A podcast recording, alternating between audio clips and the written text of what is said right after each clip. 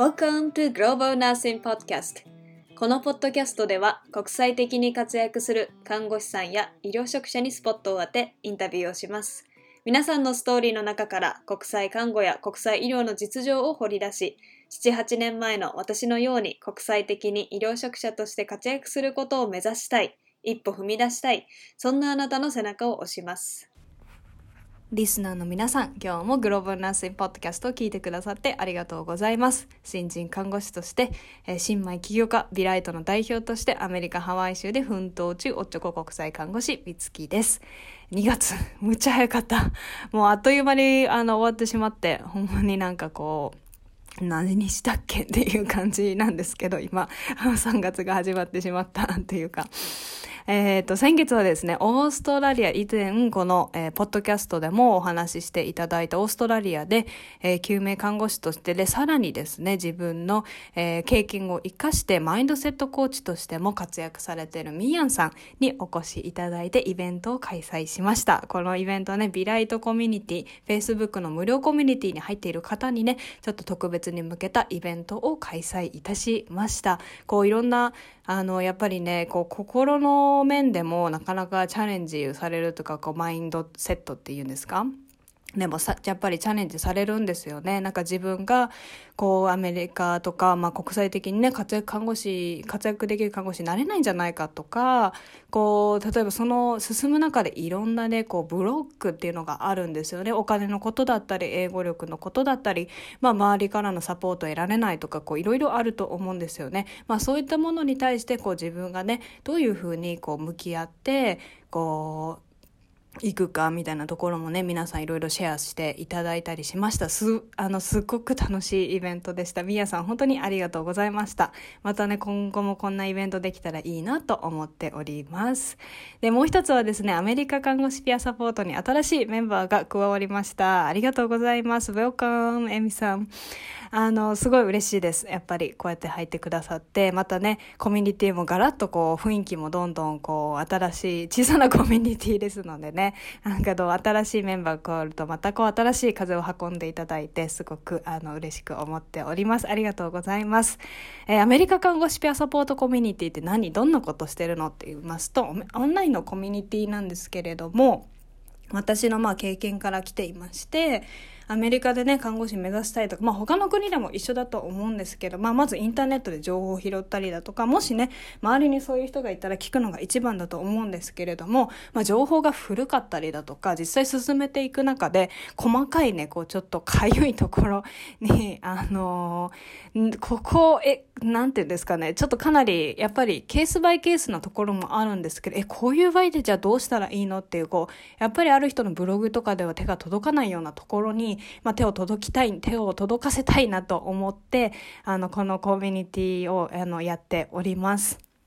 なので、やっぱりそのアメリカで看護師になっていくところでね、あの、書類審査を通らなくちゃいけなかったりだとか、試験勉強にね、試験に受かるために、あの、勉強していかなきゃいけないんですけれども、勉強の仕方だとか、ね、そういったところ、あの、あと、全般的なね、英語の能力もきっと伸ばしていかないといけないので、まあ皆さんそうやってどうやって勉強してるのかな、みたいなところで、あの、情報をシェアしながら、えー、やっております。まあ基本はオンラインで、えー、やってるんですけれども、ね、やっぱりね話すことってすごく大事だと思ってるのでコミュニティメンバーは月に1回オフ会を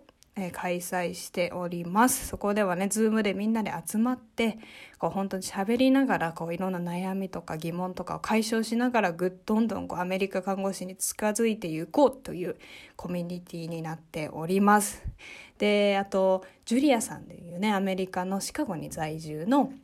現在、ナースプラクティショナーを目指して勉強中の、えー、ジュリアさんに N クレックスコーチングもお願いして、それも毎月開催しております。私はすごく、あの、N クレックスに向けてすごい遠回りしてしまったかなって結構思うんですけど、いろんな、まあ、勉強の仕方もわからず、なんか攻略法みたいなのもわからず、本当手探りでずっと進み続けて、まあ、あの、まあ、それで合格できたから、まあ、良かったんですけれども、なので、こう、まあ、ちょっと自分のそういった反省も生かして、もっとこう、テスト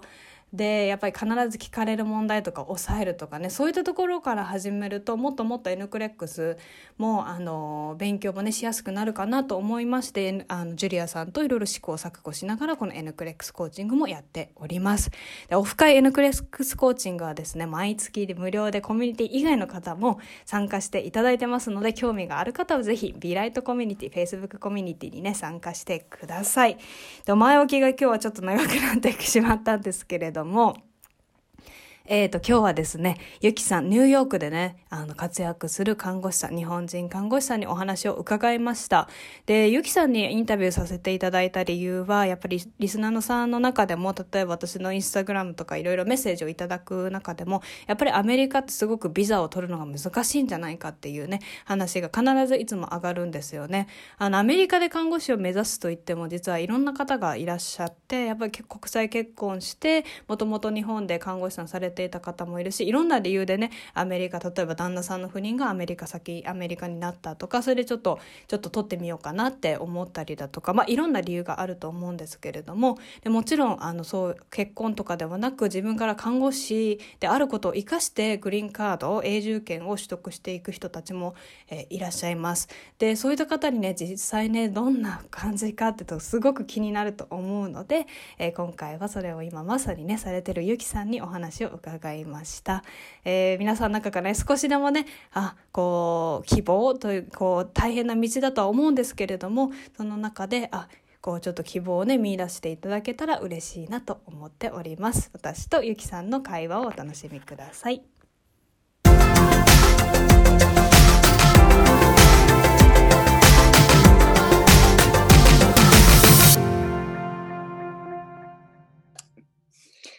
はい。そしたら、今日のポッドキャストのインタビューを受けていただくのは、今、ニューヨークで看護師さんをされてるゆきさんです。ゆきさん、どうぞよろしくお願いします。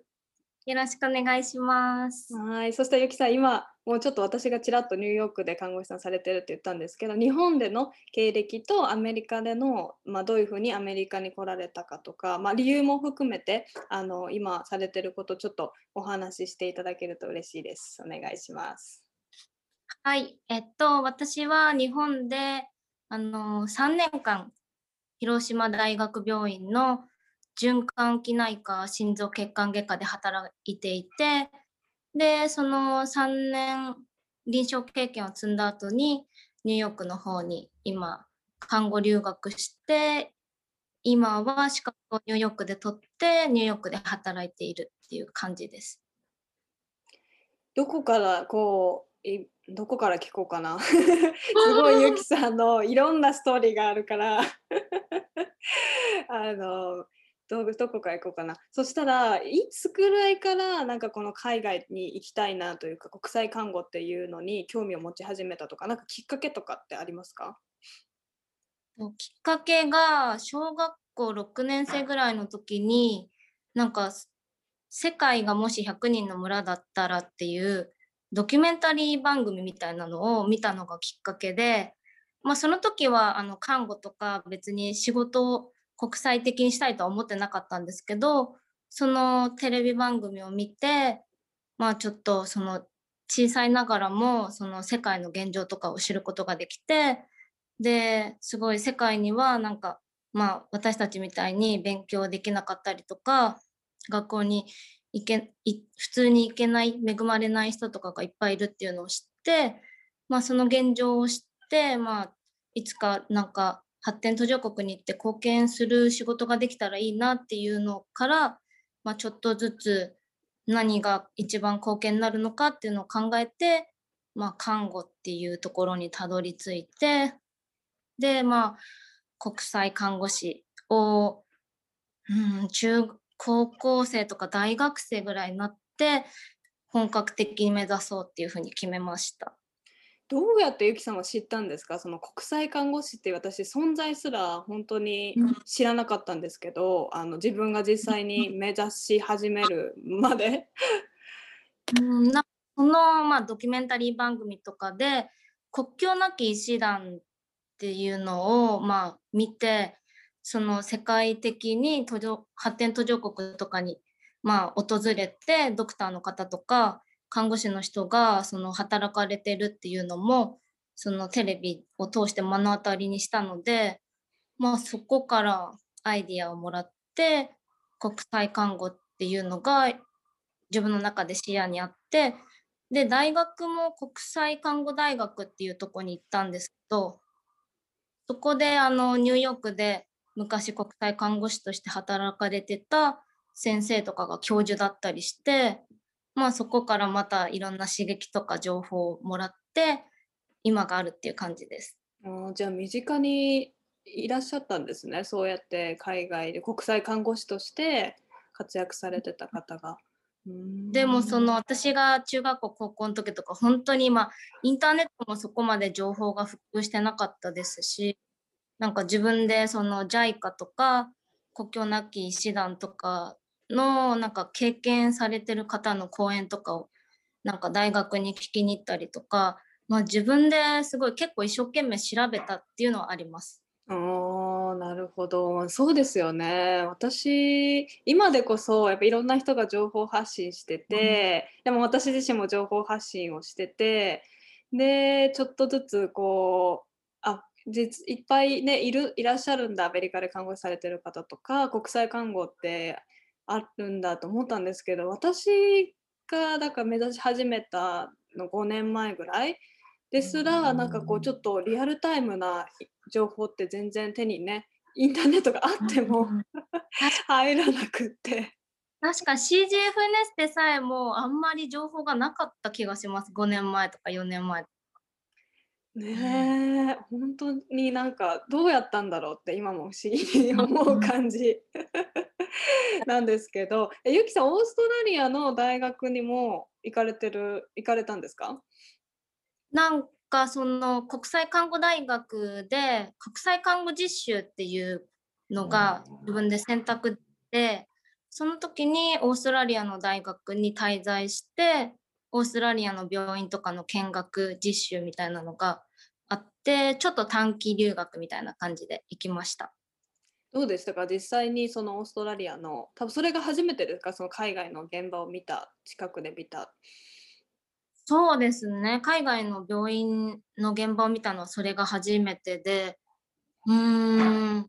どう、うん、やっぱり日本と結構全然違いことに起きましたね。こうよりなんかこうあやっぱり国際看護って面白いなっていう感じにそこどんどんなっていきました？その時はあんまりなんか国際看護の留学とかを考えてなかったんですけど、やっぱりそれをきっかけに今後なんか留学を考えようっていうきっかけにはなりました。やっぱり文化の違いとか宗教の違いとかその患者さんもいろんな言葉を使う人がいたりとかして、うん、それがまあ一つのきっかけだったんですけど、こうまあ引っ込み思案だった方なので、あんまりなんか自分には留学とかできないかなとか、金銭的な問題とかもいろいろ心配してて、なかなか留学っていうのを考えれなかったんですけど、やっぱりそれがきっかけでちょっと、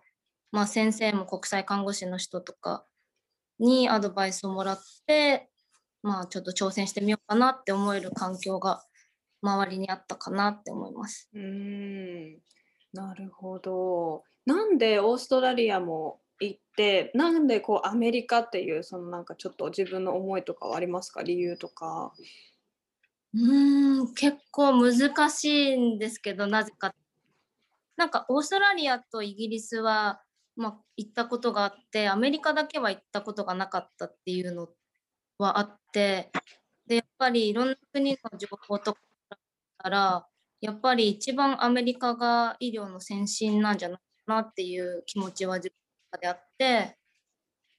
うん経験値としてなんか英語を使って看護師として経験を積みたいっていうのを考えた時に一番経験が積めるのはアメリカなんじゃないかなっていう。うじゃあそのアメリカがやっぱり先アメリカのまあ医療にちょっとこう興味があるっていう感じですかね。うそうですね。実際、うんうん、どうぞどうぞ。あとは何でしょうなんか天気とかで決めた気もしますなんかイギリスは結構何ですかもう一日中雨だったりとか なんか本当になんか、まあ、食べ物がちょっと自分的には体に合わなかったりとかまあいろんな要素でアメリカに至ったっていう感じです。確かに私はイギリス私はどちらかというとイギリスに行きたくてあの、イギリス留学をしたんですけどこの時はね素晴らしいこんなことないよって言われたんですけど私が滞在してた2週間全部晴れてたんですよ。えー、すごいそれはすごい。は少しだけ1日ぐらいだけ雨が降った日があってあと全部晴れててだからこうちょっとあの結構期待してたんですけどそのどんよりロンドンみたいなのを。でもそういう姿はあんまり見ずにこう行ったんですけど、ねすごい。私の時はもう雪か雨か曇りみたいな感じででもやっぱり物価もすごい高かったんで生活していくってなるとどうなんだろうって考えたでもすごい素敵な場所ではあるなと思いました。う ん、ね私もまだいまだに憧れを持ち続けてます。本当って感じですよね。ね本当にハリー・ポッターがもう大好きなので。あそうそしたらアメリカにじゃあ実際、えーと、看護留学って形であの入国してきたと思うんですけど、それはいつぐらいでしたか？これは、うん、うん、2016年の夏だったと思います。おお、じゃあ私とだから4年半かもう、うん、5年近くもう今年の夏で経ちます。で、それはなあのどっかあれですよね。えっ、とかえっ、とス N クレックスのプレパレーションの学校？そうですね。なんか、看護学校とも看護大学と言えないんですけど、なんかその世界中から自分の国で看護師の資格を持ってる人が、その N クレックスを受けるために、あの、集まってる学校みたいな感じの、なんか予備校みたいな、ちょっと職業職業訓練校みたいな場所で、そこでなんかそのメディカルターミノロジーとか、そのプリパレーションの国家試験の問題とかの勉強をしたりっていう感じからスタートしました。実習とかもあるんですか？病院。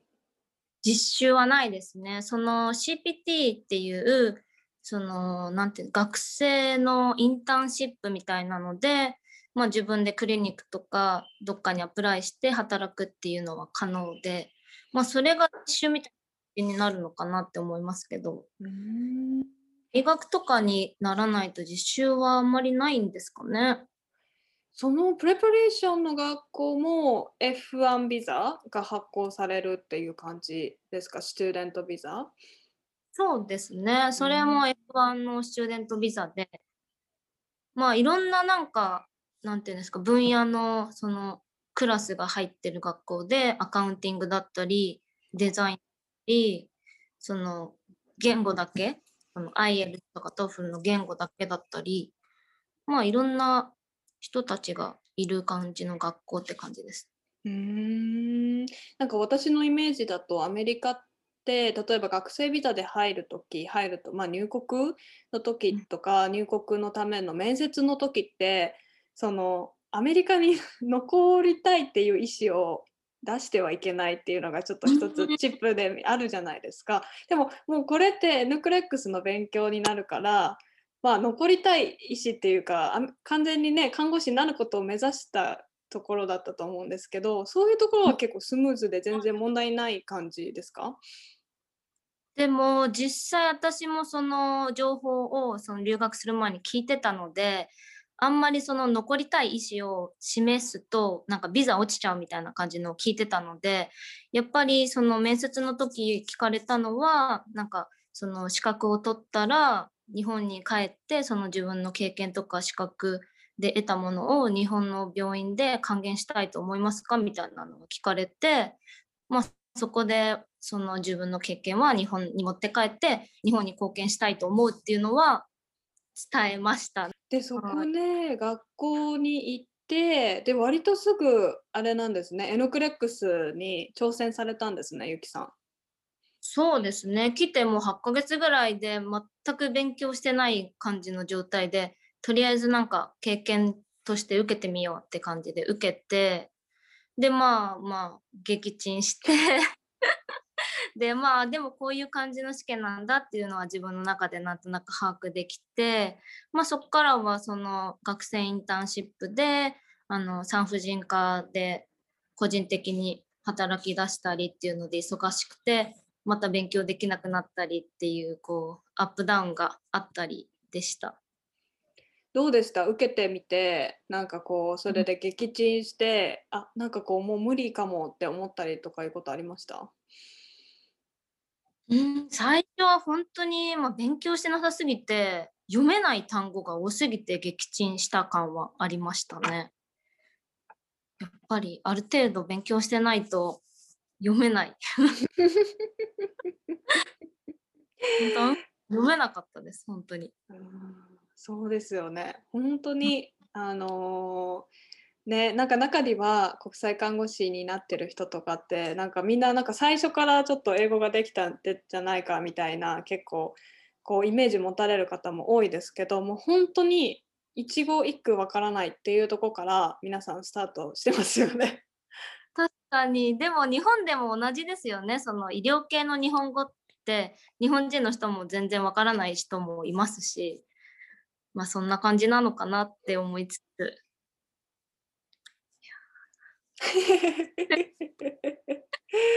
エルクレックスね、はいもね、多いですしね。で、そこから、えっ、と、1年間の、あ、じゃあ CPT っていうのはどれぐらい発行されるもんなんです？な、どれぐらいの長さ？働けるもんなんですか？CPT は1年働けるんですけど私はちょっとビザを取るために半年キープしたくってその時は半年しか使わなかったんですね。の人はその1年働くと私は半年だけ働いてまた学校に学生として戻ったっていう感じです。その学校はまたど、どういう学校に戻ったんですか？あ同じ学校でそのい前看護の授業を取っててで CPT を発行してくれた学校にまた戻ってその N クレックスの勉強をまた始めてって感じうーんなるほど。じゃあそこに行って、で、そう、なんかこう、ちょっとね、いろいろ、あの私も、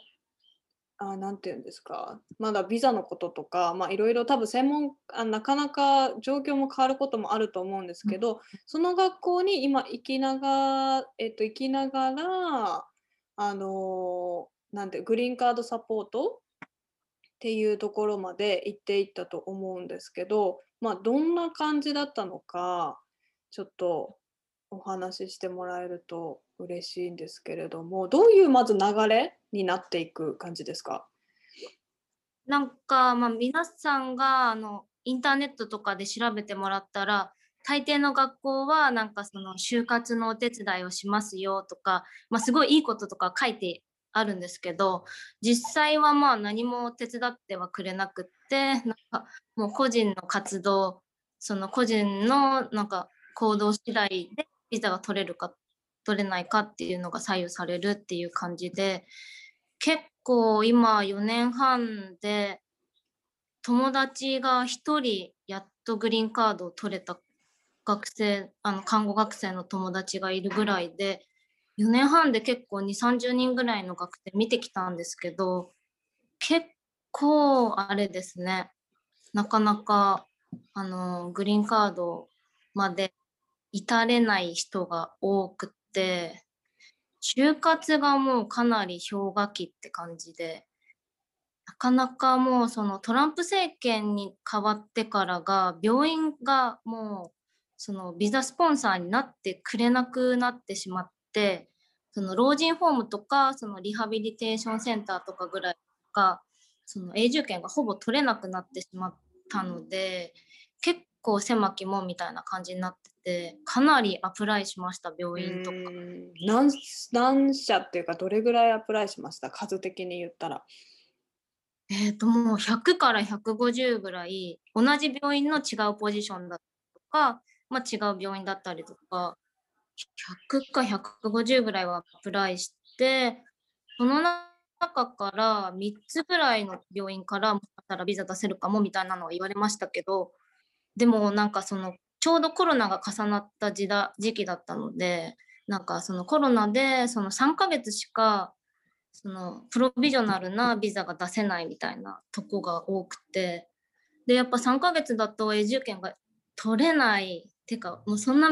なんか最短で取れないので多分手続き的に無理だろうなっていうのは自分の中で分かっててやっぱりその安全に的確にビザが取れるエージェンシーを探してうん今に至るって感じですね。エージェンシーはじゃあ何をしてくれる感じなんですかね？そのえ なんて言ったらいいのかすごい難しいんですけどその大抵は自分が個人で病院とかにダイレクトにアプライビザ永住権のスポンサーをもらうのが、まあ、主流なのかもしれないんですけどもうニューヨークのすごいもう中心部だとそういうのが今全くなくってエージェンシーはなんかその病院とか何て言うんですか老人ホームとかリハとなんか契約を持っててその何て言うんでしょう。契約を持っててなんか仲介者みたいな感じで私たちのなんかビザのスポンサーとしてエージェンシーがいてでそのエージェンシーが持ってるその施設に私たちがなんかこう働けるっていう契約で永住権が取れるみたいな感じが結構もうニューヨークではメジャーになってる感じですね。そしたら病院からビザスポンサーを受けるってよりかはそのエージェンシーからビザスポンサーを受けつつ、まあ、エージェンシーはそうやってな人材としてあのまあえーと、こう病院に派遣して多分病院からコミッションをもらうっていう病院とか施設からコミッションをもらって売り上げ、まあ、売り上げで、まあ、っていう感じで出していくっていう感じなんですよね、うん、きっとね。そうなんですよねだからまああっちにも利益があるからスポンサーになってくれるみたいな感じ。そのエージェンシーも多分いろんな選び方とか多分ゆきさんの中でいろんな判断基準があったと思うんですけどどういうところを見て見てらっしゃいましたか？それも結構難しくてはっきり言ってもう何でもよければエージェンシーってすっごい数あるんですね。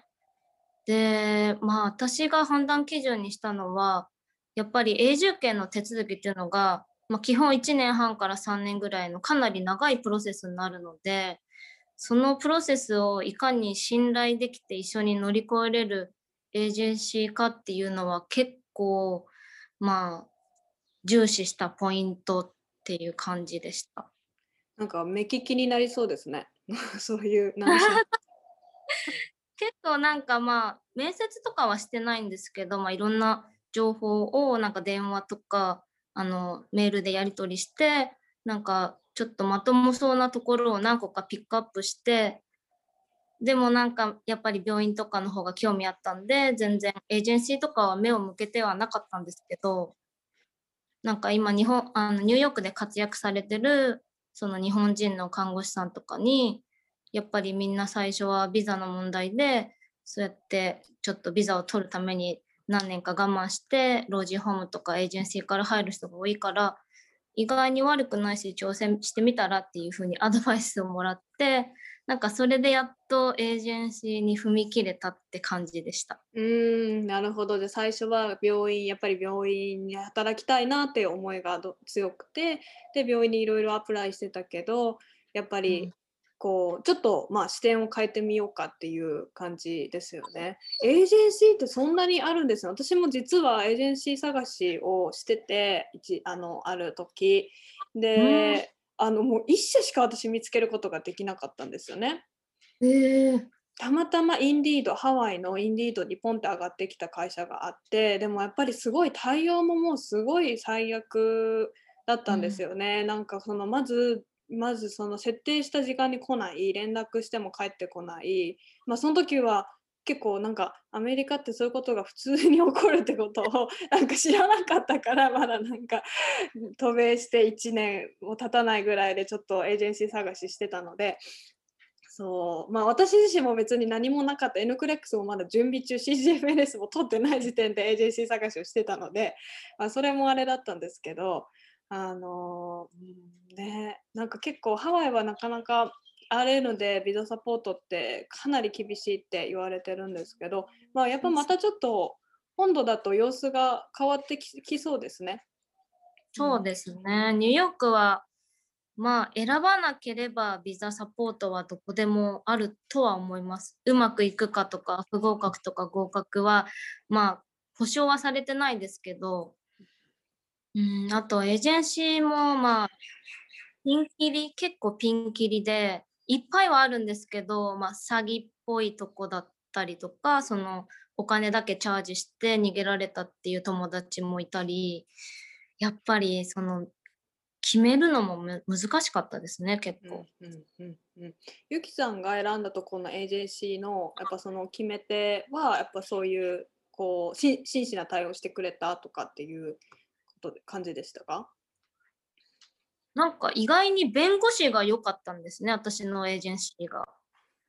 なんか結構その弁護士さんによっては、なんか意外に弁護士なのに、その詳細を知らない人とかいたり、まあアメリカだからすごいそのスキルとか能力にその幅が結構あって、なんか私の質問とかにもちょっと答えてくれなかった対応が悪かったりとかするとこはもうちょっとパスしてなんか結構ちゃんとした弁護士さんがいるところを選びます。まあそれはちょっとかなり有益な情報っていうかすごいあのありがたいアドバイスですよね。確かに弁護士さんあのね、たくさんいるんですけどやっぱ皆さん専門が違うんですよね。私もそれすらも知らなかったんですけど、イミグレーションの専門の人もいればなんかその離婚とか 結婚とか、そういうの専門の人もいるしなんかこう本当に病院訴訟だったら病院訴訟のプロフェッショナルがいるからそこはちょっと目の付けどころですよね。であとちょっと突っ込んだ質問をしてみてどういうふうなレスポンスを返ってくるか。うん、それで結構信頼度っていうのが決まりますうん、ね、本当にですよね。やっぱりなんかこう、もしかしたらなんかこう、ね、その難しい、そのね、あとなんスポンサーを受けるのが難しいからって言って、なんかこう、ななんですかね、とりあえずこう飛びついちゃうかもしれないと思うんですけど、もしかしたらやっぱそういうところでちょっとこう、なんて言うんですか、アサルティブになるっていうか、こう、ちょっと一歩ね、引いて、こう、いろんなとこ比較して条件見てっていうのはが意外とこうちゃんと自分がこう看護師としてスポンサーされていく道にこうちょっとこう整えてくれるような助けになるかなって思いますね。うん、そしたらそうですね、うん、実際実際になんかなんか23日とかでパッて私も最初エージェンシーを決めちゃってその2年前の夏ぐらいに違うエージェンシーと契約をスタートしそうになったんですね。でもなんか結構エージェンシーによってそのポリシーとかなんかその進め方プロセスの仕方が全然違ってでなんかそのエージェンシーはなんかもうアメリカに残ってビザを取らせないみたいな自分の国に帰ってくださいみたいなのがなんかこの方針のエージェンシーでちょっとそこの方針が自分の中で合わなくってちょっとまあ解約っていうか契約をやめにしたとことかもあったりエージェンシーによってはなんか弁護士費用560万自己負担してねとかそういうとことかも結構あって経済的にも厳しいとこも結構増えてきてるのでなかなか難しい現状って感じです。うん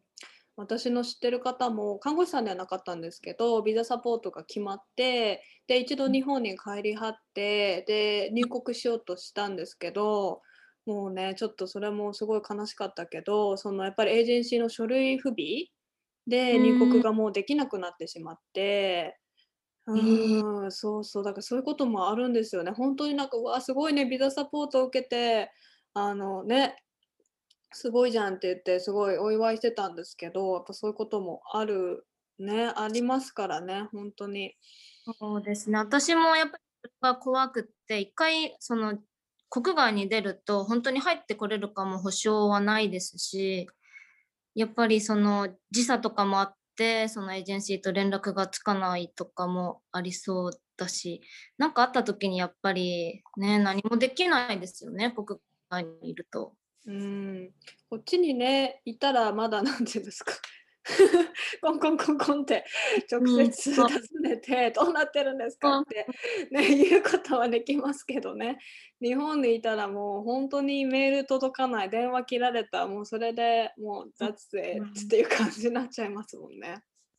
それをすごい私はもうそれが怖くて、まあ、日本に戻るっていう覚悟ができなかったって感じですね。うんうんうん、なんかそこまでの自分のその気持ちの持ち方やっぱりその深くてなんかあのなものに対してやっぱ何年も自分の時間でしかもねあの多分こうなんて私たち20代で30代とかって結構やっぱり、まあ、どの時代でも大事だと思いますけど、まあ、いろんな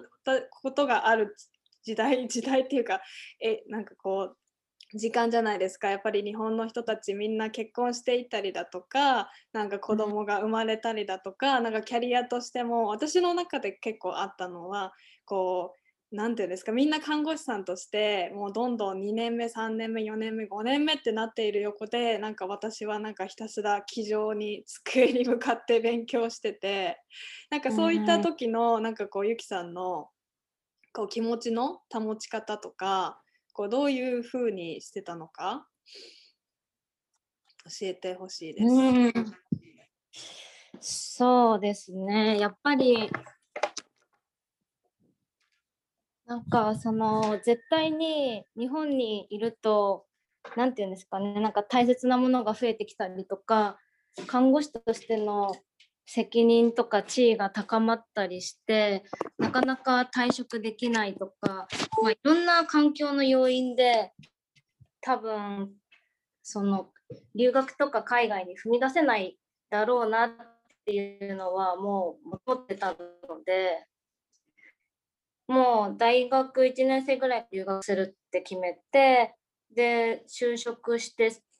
1年目2年目で市長さんとかにも3年目になったら辞めるからねみたいな。ずっと言ってて。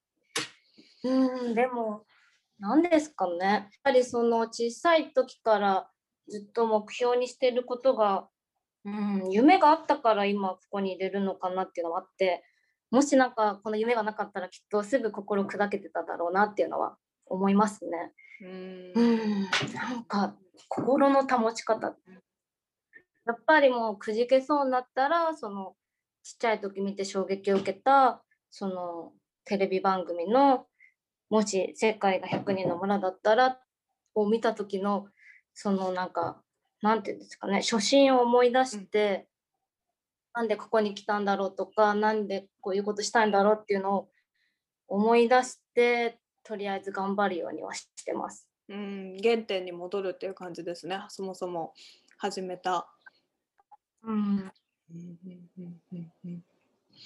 そうやっぱりそうですよね。なんかこう私も多分結構それが大事かなって思うんですけどこうなんでそもそも始めたのかとか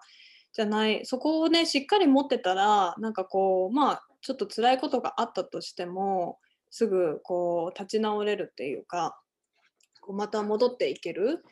と思うんですよね。なのでなんか結構うんやっぱなんなんなんでなのかってところがこうしっかりなくてなんこうないと何でもいいと思うんですけどね理由はね。どんな理由であっても自分がこう強くなれる理由だったら何でもねいいと思うんですよね。ただゆきさんが思うあの国際看護師とか海外で活躍していくのにどんな力が必要だと思いますか？うん海外で活躍していくのに必要な力。うん。やっぱりその、あの、失敗とか人からこの批評されることとかをやっぱ恐れないことですかね。やっぱり結構日本にいると失敗したりとかなんかしくじったりすると恥ずかしかったりとか誰かにノーって言われたりなんかそのダメとか言われるとこう拒絶とか否定されてるみたいな気持ちになりやすいとは思うんですけどそのやっぱりアメリカに来るとその何て言うんですか一回失敗してそれが終わりじゃないというか、なんかまあその失敗は次につながる成功につながる最大の経験とか、学びっていう風に捉えれるようになったのでやっぱりそういう気持ちポジティブな気持ちとか、まあ、失敗を次に生かして挑戦していくなんか、まあ、強い気持ちっていうのは大切かなって思います。なんかゆきさんがなんかねいろいろね聞きたい あのすごいねその書いてもらったアンケートがなんかもうそれだけでなんか一個ずつなんていうか日めくりカレンダーになんかしたいみたいなしたいぐらいすごいいい言葉がいっぱいね書いてあるんですよね。さっきも話してたんですけど本当にあのドリカムのね何度でもがなんか流れるような感じ。そうでもなんか結構私がすごいこの書いてもらった中で、まあ、全部共感できるんですけどなんかその自分が恵まれてるってことに感謝をするっていうところもすごいなんか共感できたんですよね。なんかこうやっぱり例えばなんか本当にすごい 古い話って言ったあれですけど、まあ、そもそも女性の人がなんか例えば教育を受けることとかだったりとかあのってね、すごく難しいまだまだ難しい国もあるしなんかその中で教育受けられることとかなんかそのなんて留学なんかやっぱりそのすごく前にそのすごく前にっていうかこうね、あの初めてなんていうか海外にこう例えば私の友達のお母さんとかっていう方と話させてもらってなんか彼女とかが最初にこう何て言うんですか彼女はフランスに行ったんですけど日本人の方でなんかそういった話を聞くとなんかものすごいなんか私たちよりもハードルがすごい高かったと思うんですよね。なんかそういうところでやっぱりそのチャレンジをしてる 姿とかって見たらやっぱりまだまだ私たちは結構なんかこうそう比べるもんじゃないかもしれないんですけどやっぱりそれはすごい感謝。その留学に行こうとしたらなんかもう何て言うんですか なんかお前はねなんかこう閉じ込められるわけでもないしなんかこう世間的な目っていうのもどんどん変わってきてるからなんかこうそういうところをなんかすごいなんか共感できましたね。そうですねやっぱりその国境なき医師団のテレビ見てやっぱりその発展途上国とかになると本当にもう学校にも行けないし教育も受けれない人とかもいっぱいいてやっぱりなんか思う留学して一番思うのが勉強できるって一番の贅沢品だなっていうのはすごい一番勉強っていうのはお金がかかるなっていうのは思ったのでやっぱりこういう環境があってめなんか勉強できたりとか、まあ、経験積めたりするのも恵まれてるからやっぱそれ感謝して国際看護師としてなんかまあ成長していきたいなっていうのはすごい感じます。ゆきさんの今後のこう展望多分、えっ、ー、と、あれですよね。国境なき医師団っていうのにまだ目指してらっしゃると思うんですけど、まあ、そういうところも含めて今こうどんな準備をしてるとかあのどんなことしていきたいかとかここら辺についてちょっと知りたいです。そうですね国境なき医師団って日本からこのアプライできるものとなんか世界的にアプライできるもの多分2つあるんだと思うんですね。なんか日本人の団体から日本語だけを使って行く国境なき医師団となんかいろんな国のドクターとか看護師さんと一緒にチームを組んでその一緒に発展途上国に行って働くみたいな両方あると思うんですけどなんか私はその、まあ、国際看護師として英語とか他の言語を使いながら患者さんに寄り添いたいっていうのが、まあ、夢でそうですね。まだまだ結構今19年ぐらい国際看護師を追ってるんですけど、まだその国境なき医師団の夢の半分にもたどり着いてない感じではあるんですけど、まあしばらくは、まあ、永住権がもし取れたらこっちでアメリカで経験を積んで英語を使いながら経験を積んでそうですねそのまあエージェンシーとの契約が切れない限りは私は自由の身になれないので、まあ、その間はなんかちょっと働きながら大学院を目指してその国境なき医師団のrequirement でなんかそのフランス語がいるよとか熱帯医学の degree がいるよとかいろいろなんかその応募条件とかがあるので公衆衛生だったりとかまあその何が必要なのかをまたこれから本格的にリサーチしていって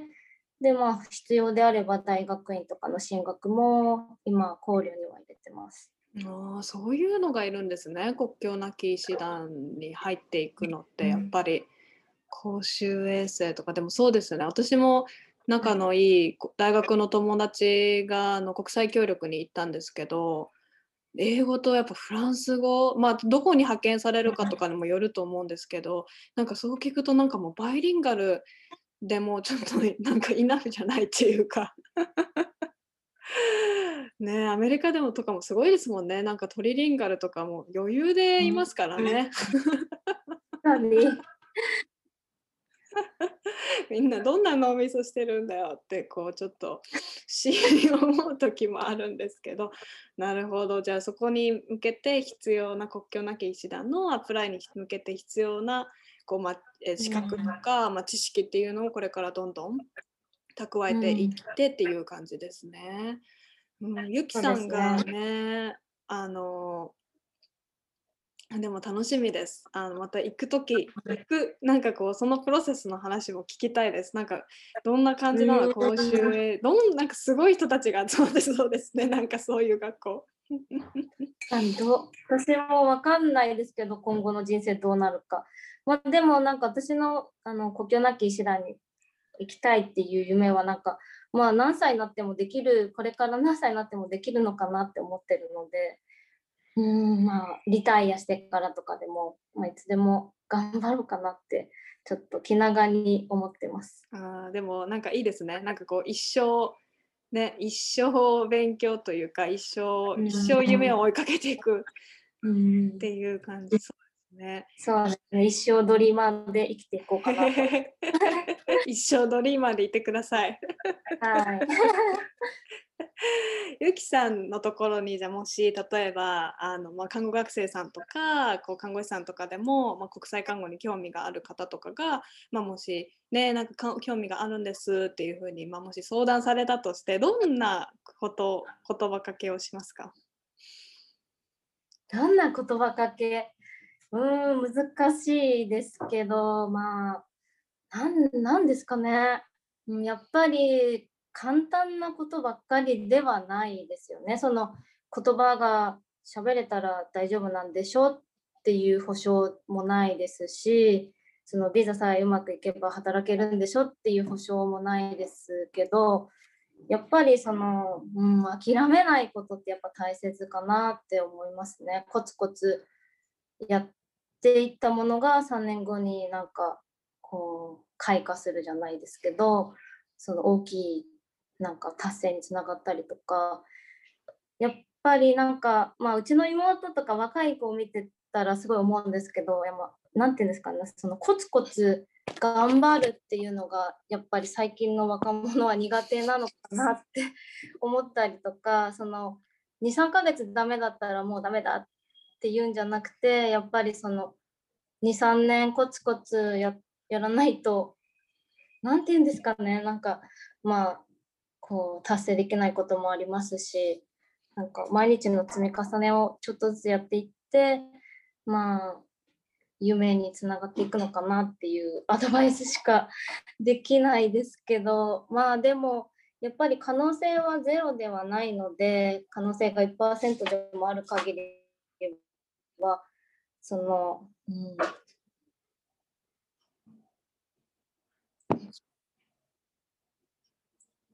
その、なんていうんですかね、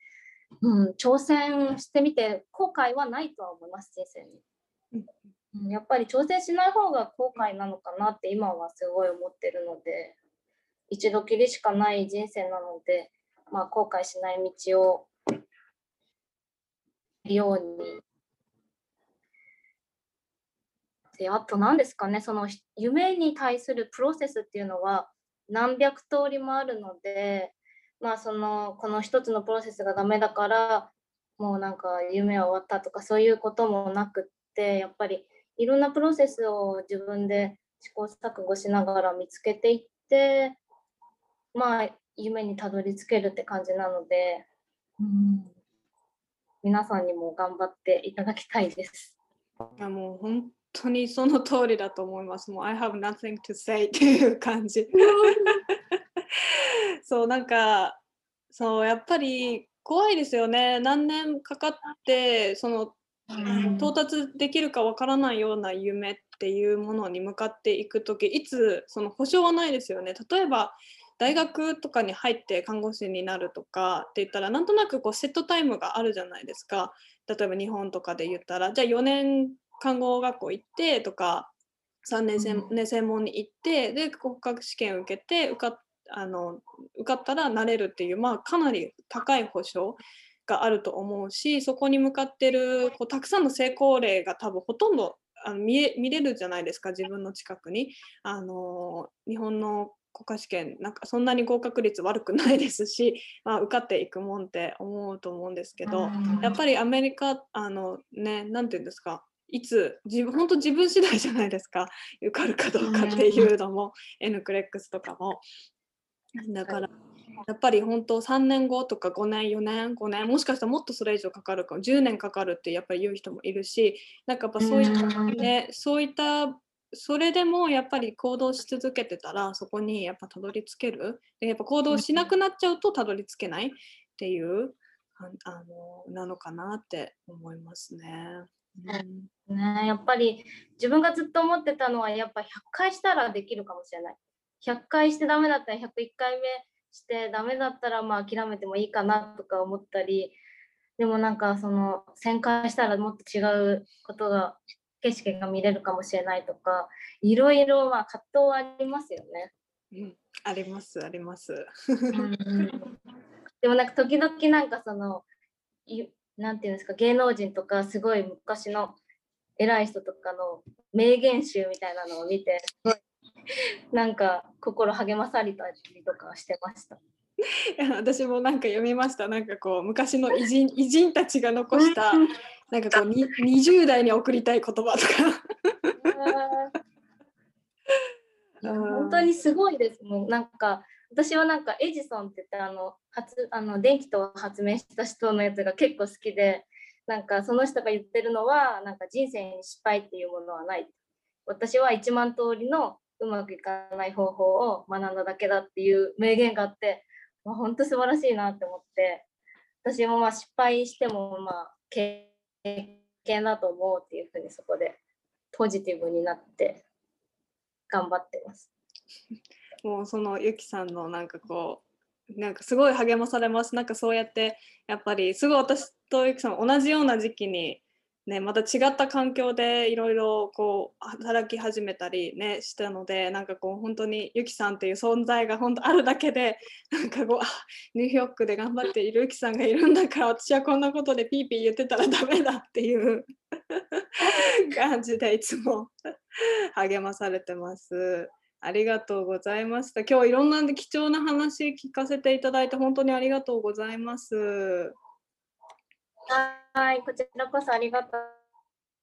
ありがとうございます。もしゆきさんともっとちょっとね聞きたいことがあるとかっていう方多分いらっしゃると思うんですけど、インスタグラム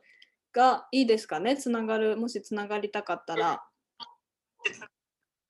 はい、インスタグラムで大丈夫です。はい、そしたらゆきさんのインスタグラムはいいですね。Waking Dream SNY、Dreams NY かな？で探していただくか、またビライトのね、あのポッドキャストでもあのメンションっていうかタグ付けするので、そこから飛んで、ぜひゆきさんとつながって、ゆきさんのそのニューヨークからまた国境なき医師団に向けてのジャーニーをちょっと追っていただければ と思います。ありがとうございます、ゆきさん、本当に。そしたらちょっと大変だと思いますが、ぼちぼちやっていきましょう。はい、お互い頑張りましょう。ありがとうございました。ありがとうございます。